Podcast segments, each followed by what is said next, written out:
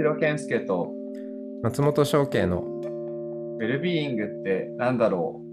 う？この番組は良い習慣があなたの暮らしを整えるネストの提供でお送りします。良い生活習慣を始めたいと思っても一人だとなかなか続かないもの、ネストに参加して心や体を整える習慣化を始めてみませんか？詳しくは概要欄にあるウェブサイトをご覧ください。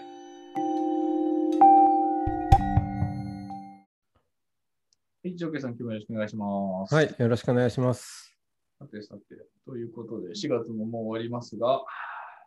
うん。相変わらず、あの、先週に引き続き、ちょっとネスト絡みトーク、前回はね、ネスト1億円調達して、ちょっとマーケティングっていうか、どう人を魅了するかみたいなのを、あの、翔慶さんでやられてるね、お寺の塾からうん。たりとか、住職塾から聞いたりとかもしていたわけですけども、なんか今ちょっと迷ってる、ま、迷ってるっていうか、こう、なんだろうな、えっと、今なんかちょうどもう一回そこで、まあ、ウェブサイト、ネストの見せ方のなんか顔になる部分のリニューアルとかもちょうどしてるんですけど、はい。なんかそこでやっぱりより大事だなって思うのは、そのネストっていうものと、まあ、翔慶さんがやってる掃除巡礼リズムみたいなリズムっていうものの、まあ、うん構造とか概念化の整理みたいなのも結構してて、うん。まあ、まあなんか、もうまあずっとやってるんであれなんですけど、まあ再度やっぱこう大事だなと思ったりしてて、うん。あの、やっぱこう、人に伝えるのめっちゃむずいなって思うのは、なんかやっぱネスト自体がコミュニティなんだけど、その中にリズムっていうコミュニティもあるじゃないですか。はいはい。コミュニティとコミュニティがこう、なんかそのこう入れ子になってる超コミュニティって言っていいのかちょっとわかんないんですけど、やっぱそういうものって今世の中にほとんどないんですよね。おー、ある？そうか。まあ、例えば僕たちが所属しているその世界経済フォーラムで僕がやってるグローバルシェイパーズで東京ハブっていう東京のコミュニティがグローバルシェイパーズっていうグローバルのコミュニティがあったりするんで、あはい。例えばそこら辺はあったりするんですけど、うーん、そうか。意外とそういうスタートアップでそういう作り方をするようなものはあんまりないと。あ、でも逆に宗教界とかだと、まあそこ仏教なんでそのサイトで。いや、そうでもないかもよ。うーん。うん。そんな、仏教としてのコミュニティないですもんね。うん。そんな入れ子状うん。うん。それこそネスト化してるかっていうとそういう感じではない。あ、でも今のリアクションを見ると、なんか証券さん的にはコミュニティの中にコミュニティがあるって、そんなに世の中にないものでもない感じがします。いや、言われてみればそうなのかなっていうか。うん。うん。で、その、うーん。いや、それ宗教とかでも、うん大きいなんとか教団とか、じゃあ浄土真宗本願寺派っていうのがあって、えっ、と、その中で、まあ、大体土地で分かれるよね。はいうん。えー北海道教教区とか、なんかそういうふうに。で、その中に、えーなんとかぐ組うんうんううんん、に分かれて、で、まあ、すさらに、こう、細かい、まあ、うん。一個一個のお寺になったりして、うん、まあ、それこそ、あの、その、お寺より一個大きい地域のお寺グループをうん。組といい、まあ、組長とか蘇長とかってうん。いう、まあ、その辺からね、あの、ヤクザの組織も、ま、真似して作られたという話も聞いたことあるし、よくわかんないけど。うん。なんで、まあそういう、まあヒエラルキーっていうのか、うんううんん、そそれはあるけども、またそのネストはちょっと違うわけでしょ。そうそういうやつだったらね、単純にガバナンスとして聞かせるために、どんどんどんどんサイズをね、しょここなんか小分割していくってのもあるんだけど、うん。まあむしろだってほら、会社とかだって部長がいて、課長がいて、係長がいて。なんかどっちかっていうとネストとリズムの関係って、まあ対等っていうか、別になんかネストが偉くて、なんかし指示を出してたりとか、ネストを実行するためにこう、下部組織としてリズムがあるっていうか、むしろリズムがそうだよね生き生きするためにネストがあるみたいな。うん。でもネスト自体もコミュニティだっていうなんか感じ？うん。別に、いやー、あの、本部から言われたから、このしなきゃなとかいう、そういうことではないもんね。なんかっていうのはあんまなかったりするから、なんかそこら辺がだいぶ、まああんまないなと思ってて。うん。で、かつ、えっと、なんていうんですかね、そういうそういうものにこうどう説明していくのかっていうときに、あの、あの、えっと、この前、建築家の、えっと、猪熊さんって、鳴熊建築事務所ってやられてる、あの、渋谷キャストの上の、ああ、聞いたことある。うん。なんですけど、うんとおしゃべりしてたときに、ああ、それって、あそう僕がその時にいろいろ喋ってたんですよね、その話をね。そしたら、やっぱりこう、築地市場みたいですって言ったら、すごいなんか、すごいなんか、インスピレーション受けてて、猪熊さんの方が。ほ要は、築地市場みたいなものなんですねっていう話ですごい盛り上がったのは、やっぱりこう、リズムっていうものが、まあ、バラバラにお大家さんっていっぱいやってたんだけど、う。うん。大家さんっていうのはバラバラにあったんだけど、築地市場っていうものにこう、なんかままとまっているというか、し市場化、バザール化されているっていうことに、まあなんか、しかもその儀式、まあルーティーンって儀式みたいなもんだったり、そこに思いとかそれぞれ、まあイデオロギーとまでは言わないけど、思いがあったりするものを、ある種並列に並べて、深く整理して、まあ誰でもその築地市場に行ったら、すべてが平等にある程度、こう、並べられていて、うん。その中でこう、どのリズムが自分に合うかなって言って、お魚屋さんを選ぶような感じで、なんかってのは、なんかすごいこう、儀式と市場っていう、なんか組み合わせっていうん。うのはかなりこう、歴史とか文脈とかコンテクストとか、なんか、どんどんどんどんこう取り込んでいったりとか、それしかないようにしていく、まあ、宗教的な流れがあるようなものをあえて市場化するっていうのがすごい今っぽいですねって話ですごい盛り上がったりしてて。うん。まあなんかそこら辺のその市場化している感じうん。とか、なんか開かれてるんだけど、築地市場としてのブランドがあるような感じとか、うん。その大家さんに行く人もいるんだけど、とりあえず築地市場に行ったらいい魚屋さんが揃ってるよねっていう、なんか安心感を持たせる感じとか、なんか、うん。まあもしくは、行ったのはディズニーランドっていうか花屋敷みたいなイメージで、なんかこう、一個一個のリズムは、まあ遊園地メタファーで言うとアトラクションみたいなもんなんだけど、うん。まあなんか、アトラクションに遊びに行くためには花屋敷に入る。けど、花屋敷に入場料入りながら、それぞれのアトラクションにもお金を払うんだなとか、はい。なんかそ、そこら辺をこう、いろんなメタファーとかを使いながら、コミュニティの中にコミュニティがあるとかを、どういう概念で整理したら、あの、なんだろう、ちゃんと伝わるかな、みたいなことに悩みつつ、まあ、一方でさっきの猪熊さんの話の中で言うと、儀式と市場っていう、なんか今まで全然組み合わさるべきじゃなかったものを組み合わせることによって、風通しのいいルーティンっていう、なんか、その目に見えない価値観につながるっていうのもあるし、市場っていう何かものでやり取りされてなかったものがやり取りされるっていうのも面白いよね、みたいな話で盛り上がったりしたみたいなところね。あの、そうですね。あの、まあ、説明するときに、うんいろいろな、えーメタファーがあると思うんですけど、あの、多分ネストもどうだろう。いまあそもそも最初立ち上げようっていう時に、ちょっと一緒にニューヨーク行ったりとか、まあいろんなね、その紆余曲折ありましたけど、例えばじゃあニューヨークでは、うんあの、ちょっとイケてるジムというか、見たじゃないですか。まあ、あの時はまだコロナ以前だったんで、普通にね、みんな集まってやってたわけだけど、まあ、あそこなんかもね、そのスタジオがあって、うん。そこに、えーいろんなプラクティショナー、えーヨガの先生だったりが集まって、で、まあ、なんだかんだそれぞれに、えーコミュニティもあり、とはいえ、うん、そのジム全体の雰囲気とかコンセプトに惹かれた人が、あの会員になってっていうようなのがあったけど、なんか、それとも違うってことなのかね。だってそれってやっぱりジムにお金払ってて、その先生にお金払ってなくないです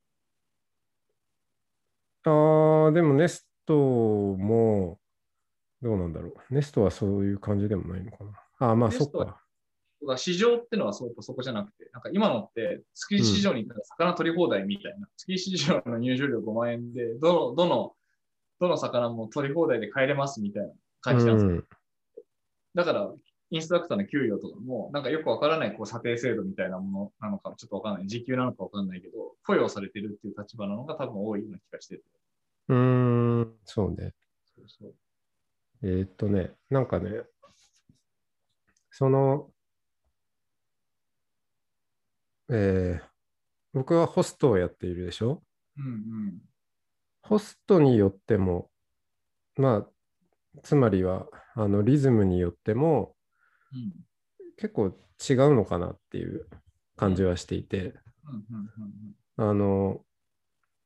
うんまあ、ちょっとまあな、どういう経緯かわかんないけども、うん。なんかが、なんなんかがあって、いや、私はちょっともう、なんかネストを出ますと。うんうんうん、で、もうこのリズムのネイバーたちを引き連れて、独立しますみたいなね。はいはい要は、こう、バザールから出て、お得意別さん。んうん、別のとこでやりますっていう、いう、うーん、感覚を、まあ別に今、今そうだとかいうわけじゃなくて、なんかそういうホストもいるかもしれないし、わかんないけ。ど、今後ね。うんだけど、なんか自分はそれはないなっていう感じがしてて。うん。あなるほどな。うん。ネストありきでやってるから、うんううんん。ななんていうか、あうーん、そう、このバザールで開いてるから、これがあるわけであって。あ、そうですよね。そうですよね。そそれはそうですよね。うん、あ、まあいいや。うん。うん、わかるわかる。あのだから結局そこって結構ね、違う人と喋ってて、うん、変な話、これだけいろんな人が、いろんなツールを使ったら誰でもこういうなんだろう、ネストみたいなものって一人でプロデュースできるはずなのに、なんでネストある種、まあ囲い込みっていうとあれだけど、まあなんかあえてエージェント業っていうかプロ、プロダクション業みたいなものをするのか、時代に逆行してないかみたいなことは結構言われたりしたことが一回あったんですけど、はいはい。あの、なんかもっとオープンプラットフォーあそうそう、みんな各自でやればて、よくないみたいな。うん、あえて囲い込む必要あるのみたいな。吉本もジャニーズもこんな状況でなんでそんなことやってんのみたいな。うん、こんなマンパワーかけてね。あ、そうそうそう。うん、じゃなくてもう全部システムで回るスケールアップするモデルにした方がいいじゃないっていうことだよね。気軽にやったりとか個人がね。はいはい。じゃんでも多分、ショーケイさんもそうなんですけど、ネストのリズムって大体僕が声掛けしなかったら始まってないやつばっかなんですよね。うん。そう。なんか、もともと一人でできる人って多分一人でやってるし、うんなんかどっちかっていうとそう、なんかね、まあこれもちょっとね、語弊があるなと思うし、ちょっとポッドキャストで流すのもどうかなと思う部分あるんですけど、なんか違う、あの、うちのあの他のメンバーで喋ってて言ってたのは、なんか結婚式みたいだって言ってて、みんなが。うんあいや、僕とかが、まあ、僕とね、妻もね、あの、要は、ネストのメンバーで、コアでやってるわけですけど、うん。そういう人たちが、まあ、ショーケイさんも含めて友達を呼んできて、まあ、チームに、チームとして呼んだり、ホストとして呼んだり、うん。どれもプロフェッショナルじゃないんだけど、まあ、みんなで楽しく社会実験をしようみたいな感じだから、うん。それができるとか、それがやりたいっていうか、まあ、それなら、なんか、関われるかも、みたいな感じで、うんうんめっちゃ多いみたいな。うん。だからなんか、そういう、こう、まあバ、バナブルって言えばバナブルなんですけど、まあなんかその、アマチュアリズムの曲を言ってるよね、みたいな話は、なんか、しましたね。うん。そうだよね。でもなんだけど、なんだけど、そうそう、その上で、ただスキー市場のメタファーで言ってるのは、なんだろう。ショーケイさんとかに対して、ホストに対して、ネストが全責任を負ってお給料払ってるわけじゃないじゃないですか、システうムとして。んうん。うん。あくまで、まあ、なんだろう。ネストがあるから、大家さんを始めてくれたわけだけど、そこでの、なんていうのかな。か会計というか、おお金の周りとか、マネジメントについては自己責任だよっていうところに、こう、対等な関係性があったりするから、うんうん。なんかそこがその部分と全体として、大体こういうの全体がね、部分に対してパワーを持ってるのって、給料払ってたりとか、部分をじ依存させてるからっていうのはあると思うんですけど、うん。なんか、これってかなり、こっちも意図的に部分を依存させないようにしてるというか、自立させるシステムを作ったりするから、なんかそのニュアンスが結構むずいなみたいなことを思ったりしてますね。説明の仕方として。うん。だからすっごい一番よく、よく一番勘違いされるのは、すごいコンセプトを共感したとかって言ってるんだけど、それでも勘違いされるのが、あの、要は、ネストに月会費を払えば、どのリズムでも、いつでも、いつでも出れて、いつでも入れ、なんか、いつでも参加できて、いつでも出れるような、こう、Spotify みたいなサブスクリプション生活習慣サービスだったって思われることがめっちゃ多いんですよ。ああ。まあ大体世界ってそういう方向になってるからそうなんだけど、うん。そうじゃないよと。基本的にはそれぞれのお店にお金を落としていってほしいみたいな話じゃないですか。うん。なんかそこら辺がね、ちゃんと伝えないと、なんかコミュニケーションミスになるなっていうのが今難しいと。うん。そうね。うん。えっ、と、まあ、その人との、いや、ちょうどね、僕が今ひたすら翻訳をしていって没頭してるんで、1日12時間。うん、そその頭の中がもう完全に The Good Ancestor ばっかりなんだけど、はい。まあななのでちょっとそれにこうどうしても紐づいた発想が出てくるんだけどあの Good Ancestor で何を言ってるかっていうと long term 思考をしようねっていうことで、うんうんその過去に生きた人たちを敬いましょうではなくてうんうんうん。私たちは今はこうして現在生きている私たちあの僕も健介君もやがては死んでいきますよと。うん。うんであのその時に、えーまあ、今今でいうところのアンボーンジェネレーションまだ生まれていない人たちが生まれてきた時にいやーその先人たち、えーがいいたおかげで、まあ、こういう今があるよねっていうことが、うん。ね、その生の遺産なのか負の遺産なのかっていうね、うんうん。うん、そのだどんなレガシーを残せるんですかっていう、まあ、そこを通ってるわけなんだけど、うん。あのまあ、ちょうど今のやっているショーとかでもうん。だんだんその世の中のこれあの国際機関とかでもうんそうらしいんだけど、うん。えー1900何年だったかな？あのうーんとねえーっと、えーどこ行った？まあちょっと、うん、その国連とかうん。あのそういうところで、えーほんの少々前まではうん。あの未来世代っていう言葉自体ももうなかったと。ステークホルダーにな入ってこなかったと。彼らが。うん、なんだけど、やっと、えー最近、あ、そうね、1987年の、えー Our Common Future、うんうん、というブルントラント報告というのがあるらしくて、まあ、その頃からやっとこの急に国際協定いろんな国際協定の中に、えー The Future Generation っていうのがうん。あの感情に入れられるようになってきたと。うん。だから、まあそ、それまでは今目の前にいるこの自分たちっていうステークホルダーしか入ってなかったっていうね。で、まあ、このことが言っているのは、その今自分が目に見えていない人たち、うん、のために何ができるか、どうやってその、まあ、これからの人類のために、うん。えー私たちがビジョンを拡大できるのか、うん、幅もそうだし、そそのスペース的な幅もそうだし、あと時間軸もぐっと引き伸ばしていけるかどうか、まあそのための本なんですよ。うん。で、あの、まあ、マーケティングっていういいね、ことを言うと、じゃあどんだけ多くの人に入ってもらうかっていう、うん。うん。で、じゃあ今度はそのユユーザーというかネイバー側としては、あの自分が支払っているそのお金っていうのは、あの、まあ普通そうだけど、サービス利用料だと思うじゃないですか。思いますね。ううんん。でもそうじゃないんだよね、ネストでは。そうだね。うん。そこが、もしかしたら、なんだろうね、その、まあ、僕らあまりにもまあビジネスをやるときとかも、い既存のフレームワークに毒されちゃってるところがあるんで、うんマーケティングっていう言葉も使っちゃうんだけど、うんでも、まあ、そもそもが料金じゃなければ、うんうん、ないのであれば、それがどう使われるかっていうことも、マーケティングフィーでもないんだろうなと思うんいや。そうなんですよ。そうなんですよね。うん。だって、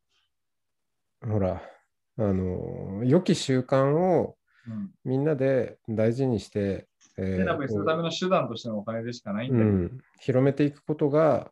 あの、まあ、もちろん私も元気になる。これをこの習慣をやっている私も元気にもなるけれどもでもそこはあのインターディペンデントうん。相互関係でうん。成り立っているこの社会の中でやっぱあの自分だけがいいっていうことはそもそもがあのまあ言ってしまえば誤ったものの見方であってそれこそ仏教的に言っても。うん。うん、全部、ね演技でつながってるという。うん、であれば、うん、なんかそう全体を良くすることが、まあ、そのまんま自分が良くなっていくことでもあるしっていう視野の中にその、まあ、従来マーケティングと呼ばれていた事柄もなんかちょっと取り込んでいくというのか、いや、わかりますよ、とっても。なんかそういう発想のね転換が必要なのかなって思いますよね。いや、これはですね、とってもよくわかるんですけど、実際にこう、その、まあ、なんだろう。実際にじゃあそれをウェブサイトで全く人間化知らない人にうん離脱しないで最後まで読んでもらって共感してもらうジャーニーをどういうふうに作るかっていう観点で落とし込むとうんめっちゃむずいんですよ。だからそれこそ元々の先入観があるから、え、で結局いくらみたいな話話とかも含めてうん。何ができるのみたいな、こう、すごい、あなんていうのかな、概要をやっぱり掴みたがる問いがあって、そこに対してなぜなぜなぜって、なんかね、ネストって、まあ、まあ、ショーケイさんのせいもあるんですけど、まあ、こんだけ、いや情報量が多いんですよ。ややってること、うんうん。なんか、さいなんか、やってることがあまりにいろいろ多くて、うん。なんか、だからやっぱね、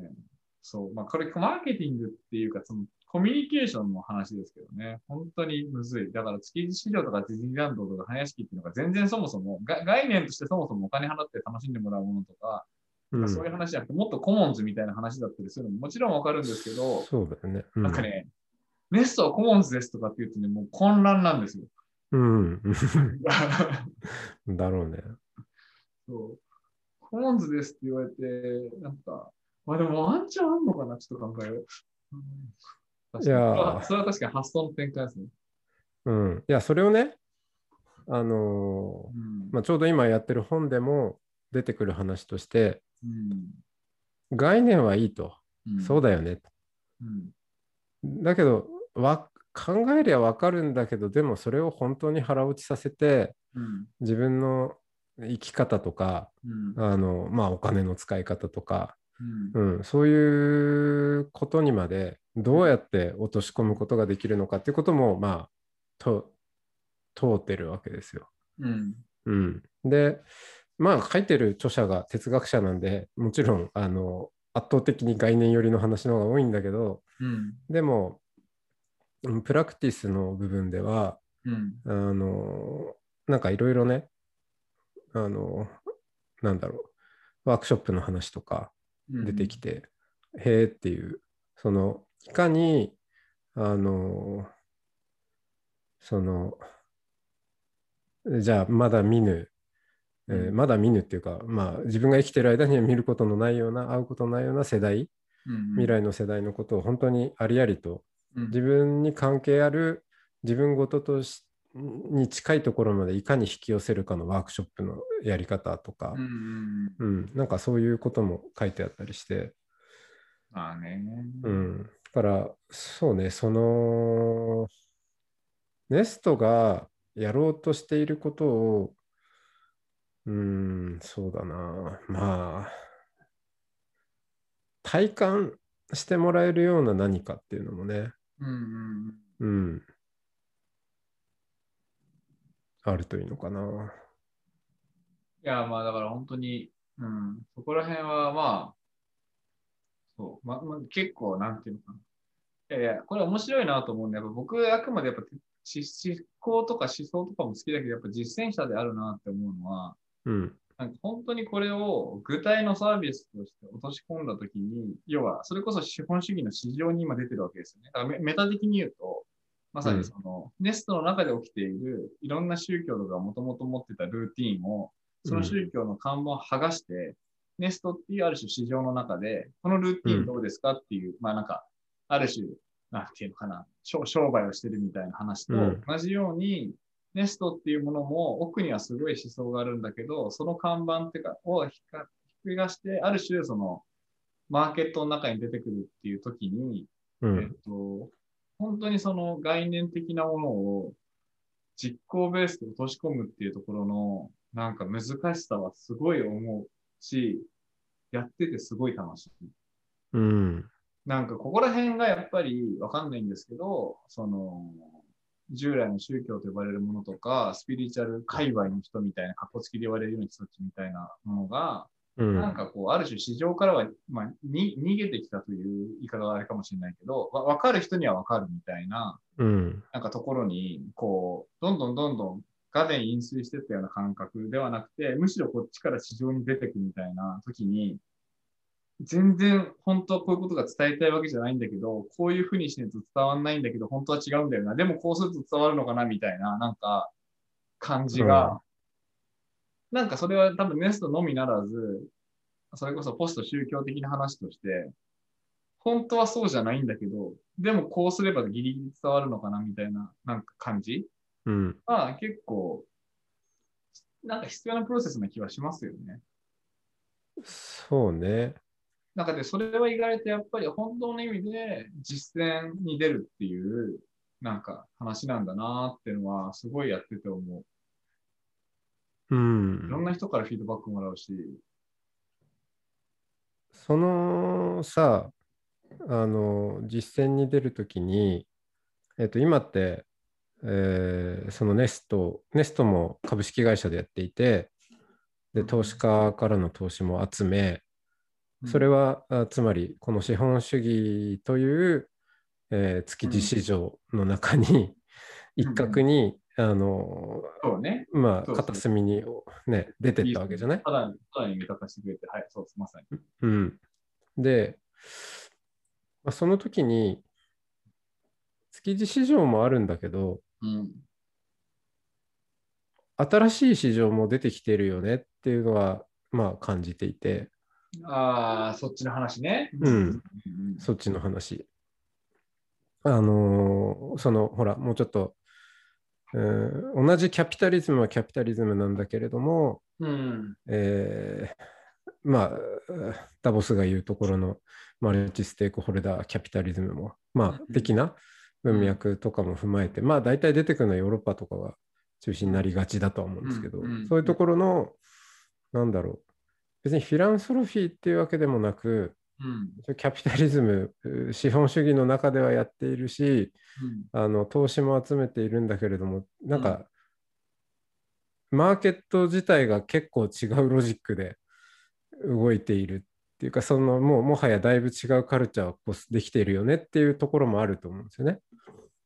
多分、あの僕はそんなには詳しくないけど、でも雰囲気は感じるし、うん。でそこで言うと、その、まあ、今って多分まだそんなに、えーインターナショナルに出ていってお金集めるとかじゃやってないと思うんだけど、うん。なんか、すあの別にそっち、今いるあの日本のね、うん。えーし市場から離れてそっちにいでやったらっていうことではないんだけど、うん。日本の市場も変わっていくと思うし、割とうんそういう、あの ES ESG とか、うん。うん、はあの日本がリリードしてるかっていうとそうじゃないんで、うん。うん、そっちの文脈を、あのちょっと追求していく一つの、あのまあ、日本にあるスタートアップの中では結構、あの先頭行こうと思ってますみたいなポジショニングはありなのかなっていう気はするんだけどね。うんなんかね、それで言うと、結局、特に僕の、えっと、うん体感値レベルで、うん資本主義っていう築地市場がこんだけ成熟して、まあなんかだんだんだんだん大企業とかいろいろとなんか不思議な気分にはなってきてるものの、まだやっぱ市場としては成熟するときに、うんまあ、ESG やで B コープであれ、まあ、もしくは B コープを前提として上場市場であれ、はいはい。まあ、全然成熟してないんですよ。てか僕そこ1年間もがいたんで、逆に言うと。うんシェパードオーナーシップの話とか、まあ、ビッグとかまあ、いろいろと新形態の会社は世界中一通り調べて、うんそれを今自分の自力でどこまでできるかって思ってできないっていう判断をして月市場を選んだっていう結構そこは覚悟のある選択をしてたりするから、うん。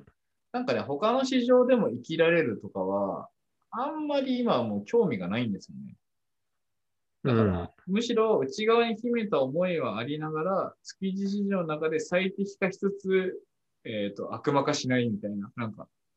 のが、ど、どのバランスでできるかに今一番真理を使ってる感じ。